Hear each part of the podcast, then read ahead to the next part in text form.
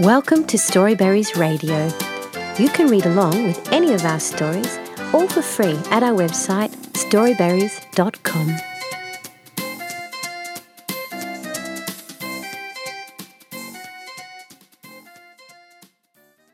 Rusty and Me by Jade Maître. Rusty and me have been friends forever. He's a big old bus that used to be a school bus. I saw him once in a car yard, and it was love at first sight. Rusty isn't perfect. His seats are all worn on the inside from taking so many happy butts to and from school. The windows are scratched, and his hubcaps too, because the road to school is bumpy and has lots of gravel. His paint has seen better days. Rusty says I'm a bit the same as him. That's why we're friends. My knee is scratched from playing football, and I'm missing a tooth or two. My hair isn't always cut perfect. I sure have changed since I was a perfect little baby. Just like Rusty is a lot less yellow than he used to be. But all the changes in me have been from fun things like playing outside and getting bigger. Just like Rusty's are from taking lots of happy kids around the place. One day, I'll be a man, and Rusty will be. Well, Rusty will still be Rusty, maybe even a little more rusty than he is now. Anyway, this story is about something that happened to Rusty and me. One day we were driving through town and we saw this really nice little red car zoom through. It was shiny and new looking. It had clean upholstery and fresh tyres. The little red car stopped beside us. Hey, it said, I'm Stan. I don't come from around here. I seem to be a bit lost. Do you know where the library is? Rusty and I knew where the library was because it was right next to the school. We told that little red car, and he gave a toot and zoomed away. He's a nice looking car, said Rusty. I didn't know then that he was sad.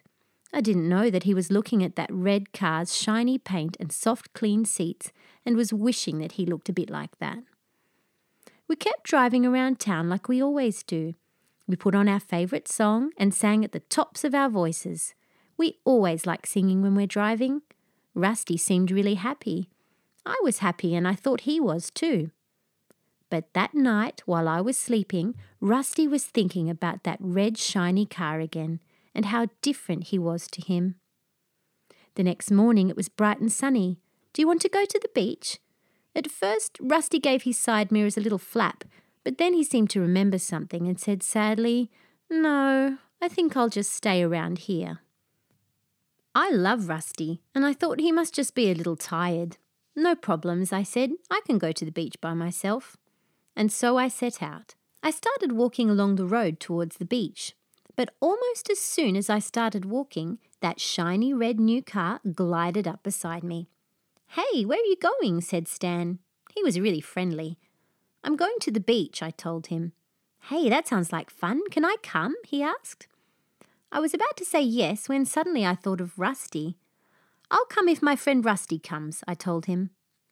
We drove back to where Rusty was. He looked excited when he saw me, but then sad when he saw Stan. Stan wants to go to the beach with us, I told Rusty. But I only want to go if you come with us. Rusty suddenly realized that I loved him no matter what colour his paint was and what his upholstery looked like. He also looked over and saw Stan smiling and wanting to be friends. And from that moment, it wouldn't have mattered if our new friend was red, blue, or tiger coloured, because all that mattered was that he was nice and he wanted to spend the day with us, and we did too. The three of us went out and had a great time. Stan even got a tiny dint at the car park where someone accidentally banged his door with theirs. But nobody cared about that because it was one of the greatest days of our lives. The end. Thank you for reading with Storyberries.com. Free stories for kids.